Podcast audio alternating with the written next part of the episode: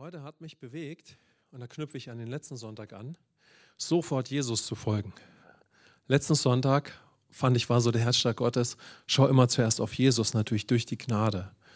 Und wie wäre es, wenn wir jeden Tag Jesus folgen? Wir haben letztes Mal sofort, wir haben letztes Mal am Ende über drei Gebete gesprochen. Wenn du nicht da warst, hörst du sie jetzt. Wenn, wenn du da warst, hast du das natürlich schon mitbekommen. So aus der Gnade, aus dieser Perspektive der Gnade, wer wir sind, könnten wir jeden Morgen aufstehen und zum Beispiel drei Gebete sprechen. Natürlich ist das jetzt irgendwie kein, kein Muss, aber es ist ein Beispiel, um aus der Gnade in Jüngerschaft zu leben und ein Leben der Frucht zu führen. Zum Beispiel, ich bete morgen und sage, Jesus, ich möchte heute immer wieder in dir ruhen und zuerst auf dich schauen. In dem Moment, wo ich so bete, tue ich das schon. Jesus, zweites Gebet, Jesus, forme heute mein Jüngerherz damit ich dir ähnlich werde. Und da der Heilige Geist ja in uns lebt, wird dieses Gebet eine große Auswirkung haben. Jesus wird reagieren und ist bereit, mit uns durch den Herzensprozess des Tages zu gehen. So dass unser Handeln ja eine Folge ist aus dieser Herzensbeziehung. Und dann könnten wir beten, Jesus, ich möchte heute in dir Frucht bringen und ich würde es heute noch ein bisschen erweitern und ich möchte heute jemand sein, der zum Lob deiner Herrlichkeit lebt, in meinen Umständen, da wo ich gerade lebe und bin. Ja, heute hat mich so bewegt, äh, folg sofort Jesus nach. Und ich möchte mit uns in eine Bibelstelle gehen, die mich da zuerst beschäftigt hat. Und die kennen wir wahrscheinlich alle, zumindest wenn wir in unserer Gemeinde sind. Und die steht in Markus 10, 46 bis 52. Es ist die Situation mit Bartimäus. Ihr wollt, könnt ihr in eure eigene Bibel schauen. Oder haben wir die Bibelverse? Ich glaube ja.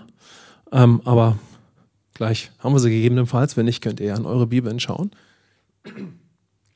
Markus 10, 46 bis 52. Und sie kommen nach Jericho. Und als er von Jericho auszog, samt seinen Jüngern und einer großen Volksmenge, saß ein Sohn des Timäus, Bartimäus, der Blinde am Weg und bettelte. Und als er hörte, dass es Jesus, der Nazarener war, begann er zu rufen und sprach, Jesus, du Sohn Davids, erbarme dich über mich und es geboten ihm viele, er solle schweigen. Er aber rief noch viel mehr, du Sohn Davids, erbarme dich über mich. Und Jesus stand still und ließ ihn zu sich rufen. Da riefen sie den Blinden und sprachen zu ihm, sei getrost, steh auf, er ruft dich. Er aber warf seinen Mantel ab, stand auf und kam zu Jesus. Und Jesus begann und sprach zu ihm, was willst du, dass ich dir tun soll? Der Blinde sprach zu ihm, Rabuni, dass ich sehend werde. Da sprach Jesus zu ihm, geh hin, dein Glaube hat dich gerettet. Und sogleich wurde er sehend und folgte Jesus nach auf dem Weg. War es eine Geschichte. Amen. Wenn wir in der Gemeinde sind, dann wissen wir, dass wir, dass diese Bibelstelle uns immer sehr bewegt für ein Heilungsprogramm, was wir haben, unser Encounter-Programm, da gehen wir auf diese Stelle ein. Ich möchte sie heute ein bisschen anders aufgreifen. Also wir sehen den Bartimäus und Bartimäus hat eine Begegnung mit Jesus. Amen.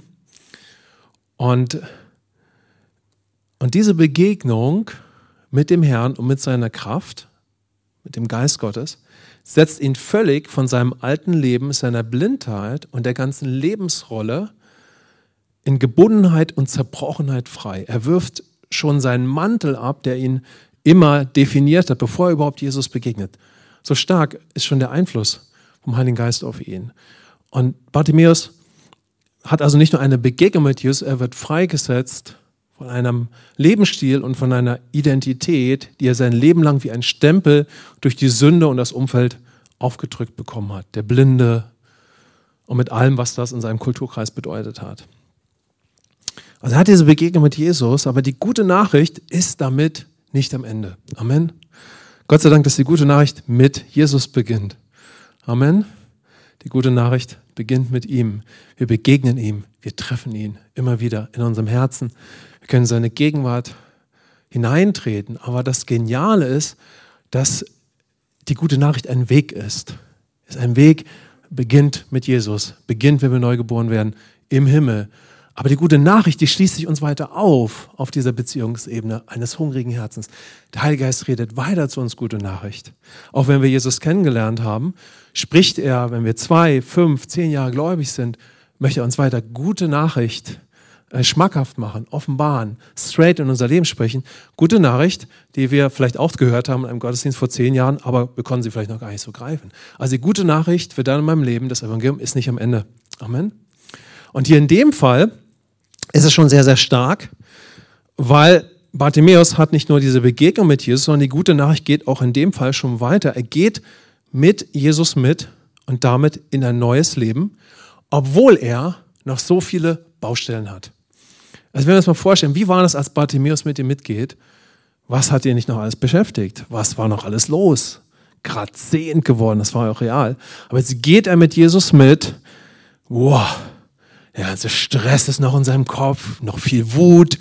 Wenn wir uns das mal so vorstellen, viel Hass, so, da können wir uns an unser eigenes Leben erinnern, ne? wenn wir so mit Jesus mitgehen. Also klar, nicht nur so, aber ich will mal diesen Blick auf die Baustellen richten, weil wir leben ja in so einer Gesellschaft, alles muss perfekt sein, alles nach außen, immer so allglatt, natürlich allem auch Probleme, dann, ich sag mal so auf Deutsch, kotzt man sich mal aus, aber letztendlich, ja, ihr wisst, denke ich, was ich meine. Ja? Wir leben ja trotzdem in einer Welt, wo wir versuchen, uns selber im Griff zu haben. Daraus hat uns Jesus errettet.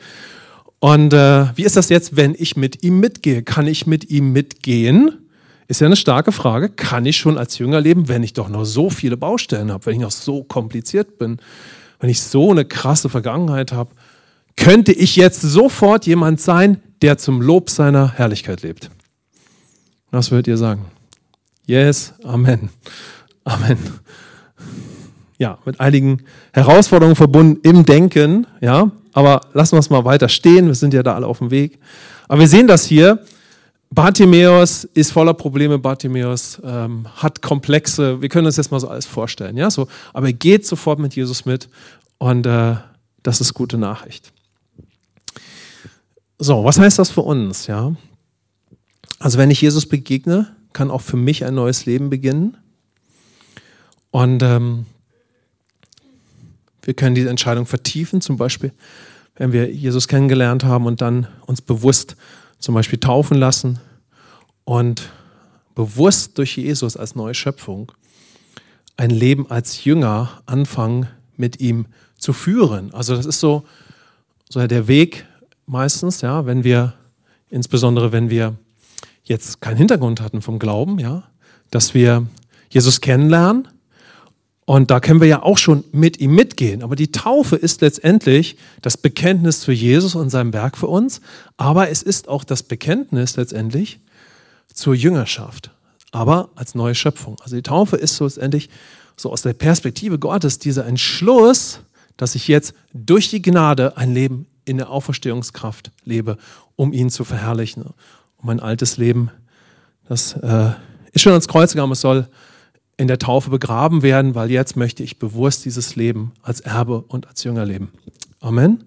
Also zwei gewaltige Entscheidungen, die wir im Leben treffen können. Die größte überhaupt, Jesus annehmen. Die zweite, in die Gnade hineinlaufen. Das heißt, uns auf den Weg der Jüngerschaft zu begeben. Amen. Vielleicht ist das heute ganz besonders für dich die gute Nachricht, ja. Du kannst Jesus in dein Herz einladen und sofort wie Bartimäus Jesus in ein neues Leben folgen. Amen. Ein Leben, das wir so eigentlich nicht kennen, ja. So, wir können ihm sofort folgen. Wir laden ihn in unser Herz ein, aber wir können ihm folgen in einen völlig neuen Lebensstil, den die Bibel Jüngerschaft nennt. Manchmal haben wir gar keine Ahnung, was Jüngerschaft, nennt, äh, Jüngerschaft ist und wir beginnen schon längst in Jüngerschaft zu leben. Amen. Ist das nicht genial? Also vielleicht ist das heute ein Punkt für dich, nochmal zu schauen, habe ich eigentlich Jesus schon in mein Herz eingeladen? Kann auch ich Jesus so kennenlernen, dass er mich von einem völlig bisherigen Leben freisetzt, um mich in ein völlig neues Leben zu senden aus dem Himmel? Ist das vielleicht das, was Gott heute zu mir spricht? Ist das vielleicht die gute Nachricht, dass das in meinem Leben möglich ist? Amen. Und wenn wir schon so mit Jesus leben, was dann? Lass uns da mal schauen, was heißt es auch für uns, wenn wir neu geboren sind, jeden Tag neu? Wer ist eigentlich Jesus in meinem Leben? Und äh, was heißt es, sein Jünger zu sein? So, wenn wir auf die Bibel schauen, dann sind das ja so die zentralen Fragen. So, ich kenne Jesus, ich darf ihn kennen, ich bin eine neue Schöpfung. Und was heißt es, sein Jünger zu sein? Wie können wir jeden Tag im Blick auf Jesus leben und ihm wirklich als seine Jünger in unserer Kultur, wenn wir mal kurz so einen Einblick nehmen in unseren Alltag. Und wir sehen natürlich vor 2000 Jahren, du folgst Jesus nach, da ist der Ruf. Wie sieht das in meinem Alltag aus, in meinem Job, in meiner Familie? Jesus und sein Jünger sein. Was heißt es, ein Jünger sein 2023 in meiner Stadt, in meinen Schuhen, meinem Arbeitsplatz, in meiner Familie, in all dem, wo ich so reingepflanzt bin. Amen. Was heißt es da, Jesus zu folgen? Ja? Was kann da immer wieder an meinem Herzen geschehen, die nächsten 24 Stunden, die nächsten drei Tage? Wie können wir ihm mit dem ganzen Herzen folgen? Und ich möchte uns zuerst kurz hier äh, zwei Skizzen machen, um zu schauen, dass Jesus uns Gott sei Dank alles für Jüngerschaft schon geschenkt hat. Amen. Das heißt, wenn ihr möchtet, können wir einfach mal erneut ihm danken für die Gnade und sagen, Vater, du möchtest mir immer alles schenken, damit ich dadurch lebe. Amen. Vater, du möchtest mir alles schenken, damit ich dadurch lebe. Wir schauen, wir schauen auf unseren Lebensweg. Hier ist das Kreuz. Und wir alle sind also auf dem Weg des Lebens. Und wenn wir Jesus kennenlernen, dann ändert sich also alles. Ja? Also gibt es die Zeit vor dem Kreuz und es gibt die Zeit danach. Und wir hatten letztens eine Lobpreiszeit hier beim Meeting God vor zwei Monaten. Da hatten wir so einen Eindruck, wenn du, wenn du mit dem Rücken zu Jesus stehst und Jesus ist das Licht der Welt und er ist trotzdem das Licht der Welt und er ist dein Licht. Aber du stehst mit dem Rücken zu ihm, wenn wir mal das uns hier auch vorstellen. Du bist hier, aber du schaust zurück. Und er ist das Licht der Welt. Was siehst du vor dir? Du siehst einen langen Schatten. Du siehst einen langen Schatten. So, er ist ja trotzdem das Licht der Welt, aber die Absicht Gottes ist, dass wir uns ihm zuwenden, dem, dem Licht der Welt und ihm sofort nachfolgen in dem, was er uns ermöglicht hat. Damit unser Blick auf das Licht gerichtet ist und das Licht uns sagt, schau mal, du bist das Licht in mir, was bist du, eine großartige Persönlichkeit. Amen. Und so gucken wir zurück auf den Schatten, der hinter uns liegt. Und das ist so werde ich mal sagen, das therapeutische Konzept, seine Vergangenheit in Jesus zu verarbeiten. Amen. Dass wir auf ihn schauen und er zu uns spricht, wer wir sind und so schauen wir auf den Schatten, der hinter uns sitzt, ja. Und deshalb zeigt diese einfache Skizze die Gnade Gottes für dich und dein oder mein Leben, ja. Und sie zeigt, dass Jesus uns eben rausführen möchte aus einem Leben der Selbstkontrolle in ein Leben der Gnade. Jesus hat uns frei gemacht von Sünde und er hat uns frei gemacht von Selbstkontrolle. Die Sünde bewirkt, ich drehe mich um mich selbst und ich versuche mein Leben selbst in den Griff zu bekommen. Also Jesus macht mich nicht nur von der Herrschaft der Sünde frei, sondern ja auch von einem Lebenssystem, von einem ich muss es selber machen, ich versuche es selbst, ja? Also ist Leben in der Nachfolge ein Leben rein in die Gnade. Es ist ein Leben hinein in die Gnade zu laufen. Ein Leben, wo Gott mir alles gibt, aber auch mich transformiert und alles bewirkt und wo ich mich nicht mehr auf mich selbst zuerst verlasse und meine Kraft. Ist also ein Leben, wo ich mich immer mehr auf ihn verlasse. Es ist also ein Leben des Paradigmenwechsels, der Perspektive. Und das ist eben auch noch möglich, wenn ich so viele Baustellen habe, wenn im alten Leben äh, vieles chaotisch war, schlimm war, tragisch, weil die Sünde hinterlässt Spuren. Ich kann aber sofort Jesus nachfolgen in ein neues Leben. Und im Blick auf ihn kann ich auch meine Baustellen im Leben aufarbeiten. Ich möchte mal mit uns jetzt als zweites das Wort Jüngerschaft weiter klären. So, was ist eigentlich Jüngerschaft? Und ich denke, eines ist ganz, ganz wichtig. Bei Jüngerschaft geht es nicht zuerst um das richtige Verhalten. Amen. Es geht nicht um das richtige Verhalten, sondern es geht um einen Stand. Also jetzt sind wir hier auf der Erde und als Königskinder können wir Jesus folgen. Und hier ist der Vater. Jesus war auf der Erde, er ist ans Kreuz gegangen, aber es ist er zurückgegangen an die Seite des Vaters. Er ist zur Ruhe gekommen und wir haben ihn angenommen und von hier aus, ja, hier ist jetzt wieder Jesus, wurden wir neu geboren, als wir Jesus angenommen haben und haben den Geist empfangen. Also das heißt, wir wurden von oben, weil wir das, was am Kreuz geschehen ist, angenommen haben, wurden wir, weil Jesus auferstanden ist, aus dem Himmel von der Seite Gottes neu geboren. Wir haben Jesus angenommen, wir haben seinen Geist empfangen, die Sünde ist auf ihn gegangen, wir haben eine neue Natur empfangen und Gott hat uns als neue Schöpfung damit alle Gnade gegeben, um als ein Jünger zu leben, um als ein Sohn, als eine Tochter Gottes zu leben. Also er hat mir schon alles gegeben. Amen. Jetzt lasst uns mal kurz darüber nachsinnen. Was ist wichtiger, dass ich versuche als Christ zu leben?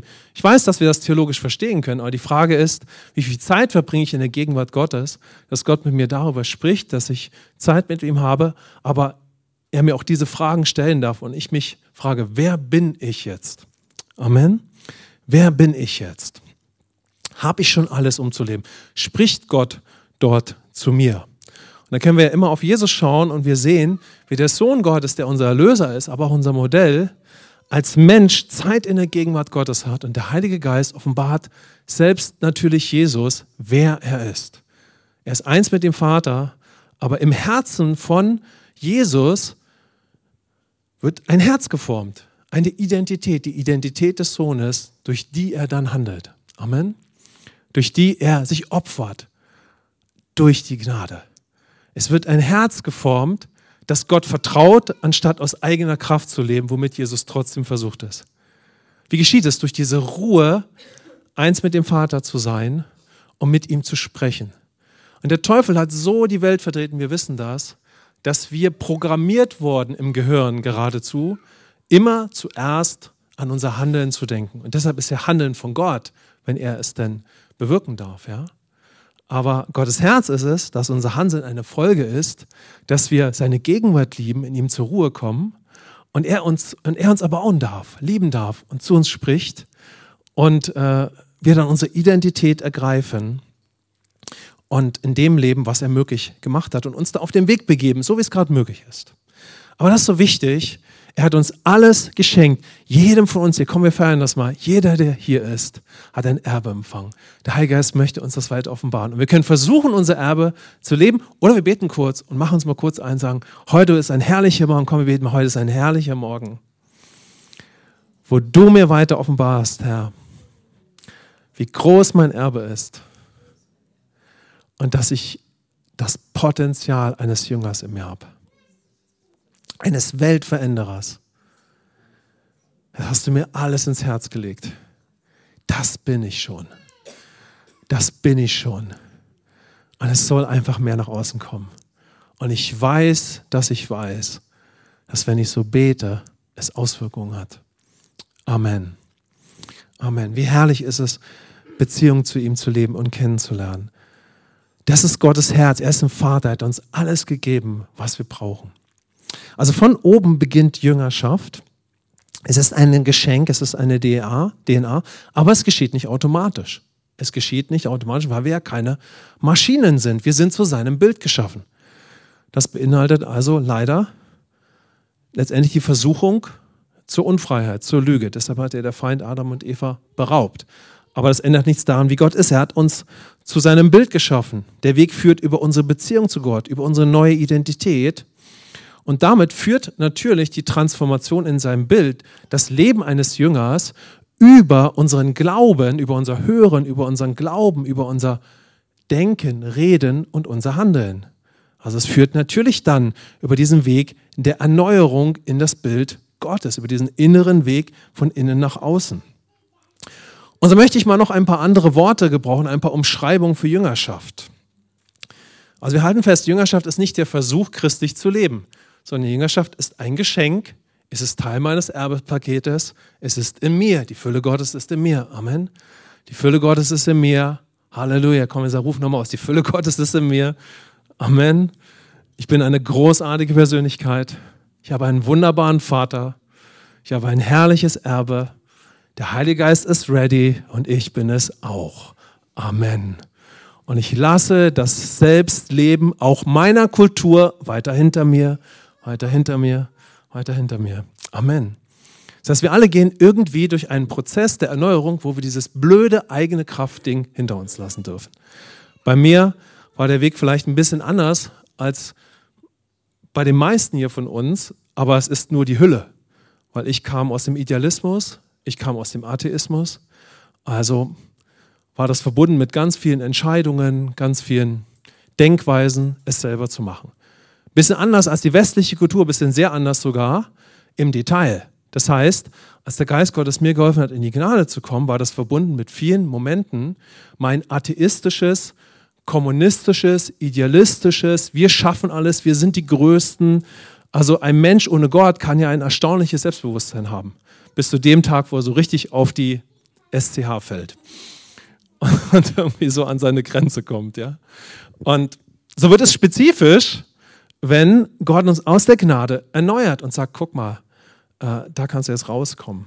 Aber das ist unterschiedlich in der Kultur. Aber nur so werden wir transformiert. Deshalb, was ist Jüngerschaft? Jüngerschaft ist ein Gewächshaus. Jüngerschaft ist ein Transformations, ja, ein Ort der Transformation im Inneren, wirklich real mit dem eigenen persönlichen Leben, der Zukunft und der Vergangenheit in sein Bild verwandelt zu werden, mit der Kultur, die wir mitbringen. Es ist ein Transformationsprozess.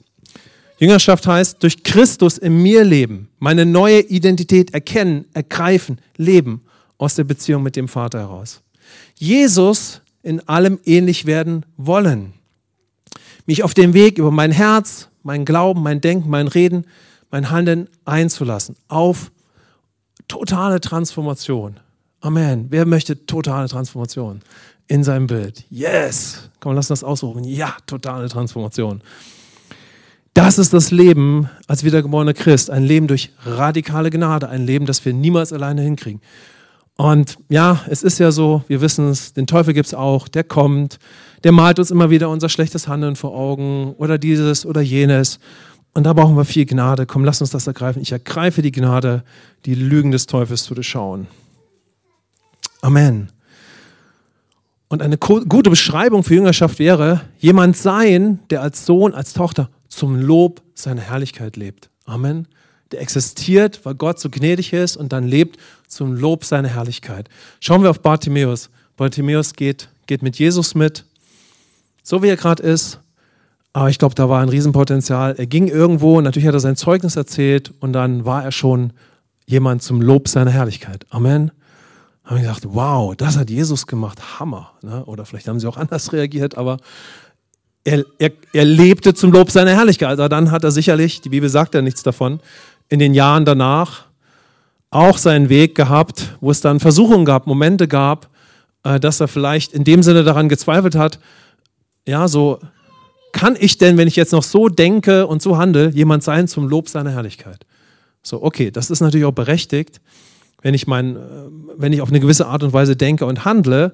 Aber genau da möchte uns Jesus zurückführen und er hätte der Heilige Geist, oder wahrscheinlich war es dann Gottes Absicht, Bartimäus an diesen Moment mit Jesus zurückzuführen. Und schau mal, wer warst du, als du Jesus begegnet bist? Jemand, der einfach gekommen ist und hat alles durch Gnade empfangen und hat alles bekommen.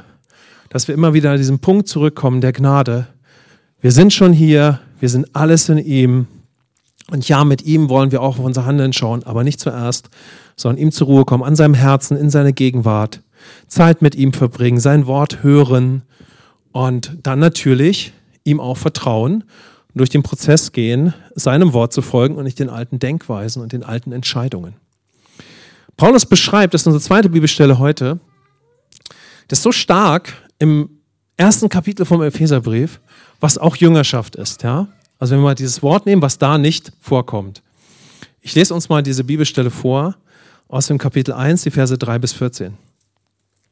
Gepriesen sei der Gott und Vater unseres Herrn Jesus Christus, der uns gesegnet hat mit jedem geistlichen Segen in den himmlischen Regionen in Christus, wie er uns in ihm erwählt hat vor Grundlegung der Welt, damit wir heilig und tadellos vor ihm seien in Liebe. Er hat uns vorherbestimmt zur Sohnschaft für sich selbst durch Jesus Christus nach dem Wohlgefallen seines Willens. Und jetzt kommt es zum ersten Mal, dreimal in diesem Abschnitt. Ich wiederhole nochmal die Worte davor. Für sich selbst durch Jesus Christus nach dem Wohlgefallen seines Willens zum Lob der Herrlichkeit seiner Gnade, mit der er uns begnadigt hat in dem Geliebten. In ihm haben wir die Erlösung durch sein Blut, die Vergebung der Übertretungen nach dem Reichtum seiner Gnade, die er uns überströmend widerfahren ließ in aller Weisheit und Einsicht. Er hat uns das Geheimnis seines Willens bekannt gemacht, entsprechend dem Ratschluss, den er nach seinem Wohlgefallen gefasst hat in ihm. Zur Ausführung in der Fülle der Zeiten alles unter einem Haupt zusammenzufassen. in dem Christus.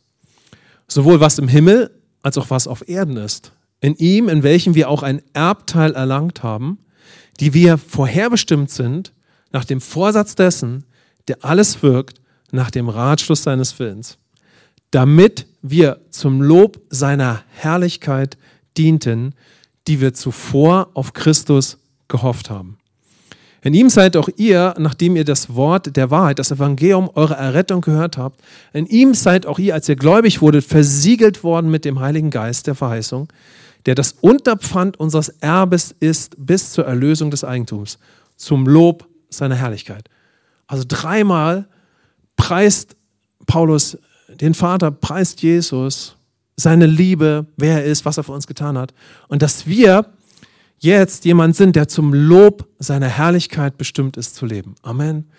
Also das ist so das Herzstück von Jüngerschaft, dass wir am Ende oder auf dem Weg natürlich schon immer mehr leben zum Lob seiner Herrlichkeit.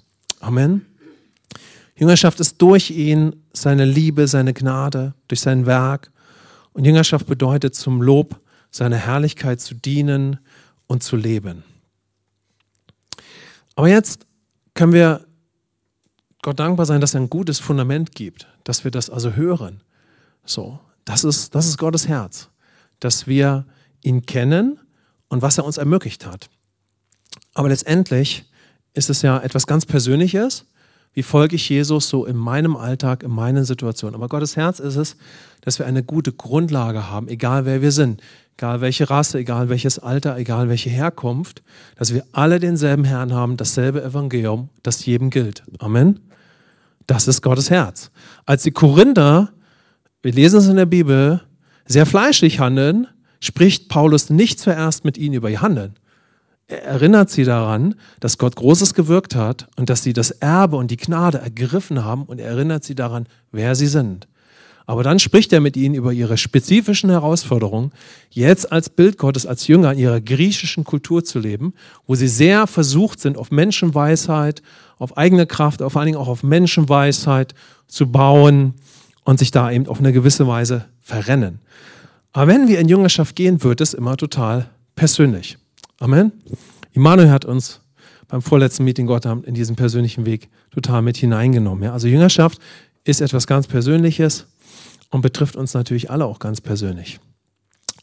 Also wir müssen uns die Grundlage für Jüngerschaft nicht erarbeiten und trotz all der Wichtigkeit, dass wir da ein gutes Fundament haben, lasst uns mal ganz persönlich fragen, werde ich heute in Jesus ruhen, auf ihn schauen und ihm nachfolgen in meinem Leben? Was heißt das? Was heißt es für mich, meine Identität als Jünger zu ergreifen und zu praktizieren? Punkt, Punkt, Punkt in meinem Denken, in meinem Herzen, in meinem Arbeitsplatz, in, in meinem täglichen Leben so ganz real. Manchmal finde ich es so faszinierend, wenn man andere Menschen sieht, in der Kultur, in der Öffentlichkeit. Und dann stelle ich mir manchmal die Frage, wenn dieser Mensch Jesus kennenlernt, wie würde diese Person dann im Blick auf Jesus leben und ein Jünger werden? Was heißt es denn für eine Person des öffentlichen Lebens, diese oder jene Person, ein Jünger zu sein? Was würde das denn bedeuten? in der Veränderung des Denkens, wenn die Person ja auch einen Platz im Leben hat. Ist das nicht faszinierend? Aber genauso faszinierend ist es bei uns. Wie, wie können wir Jüngerschaft leben in dem Leben, wo wir uns gerade befinden? Lass uns mal kurz innehalten und einfach kurz innerlich schon mal beten und mal schauen, was ist uns sowieso schon klar oder was spricht Jesus? Was heißt es für uns im täglichen Leben, da wo wir jetzt gerade leben, durch Jesus zu leben, Blick auf ihn, aber auch mit einem Jüngerherzen. So was, was kann da Gott tun? Was tut er gerade in deinem Herzen? Wo stellt er dir diese Fragen? Wo, wo lebst du das? Lass uns mal so ein, zwei Minuten mit Gott sprechen.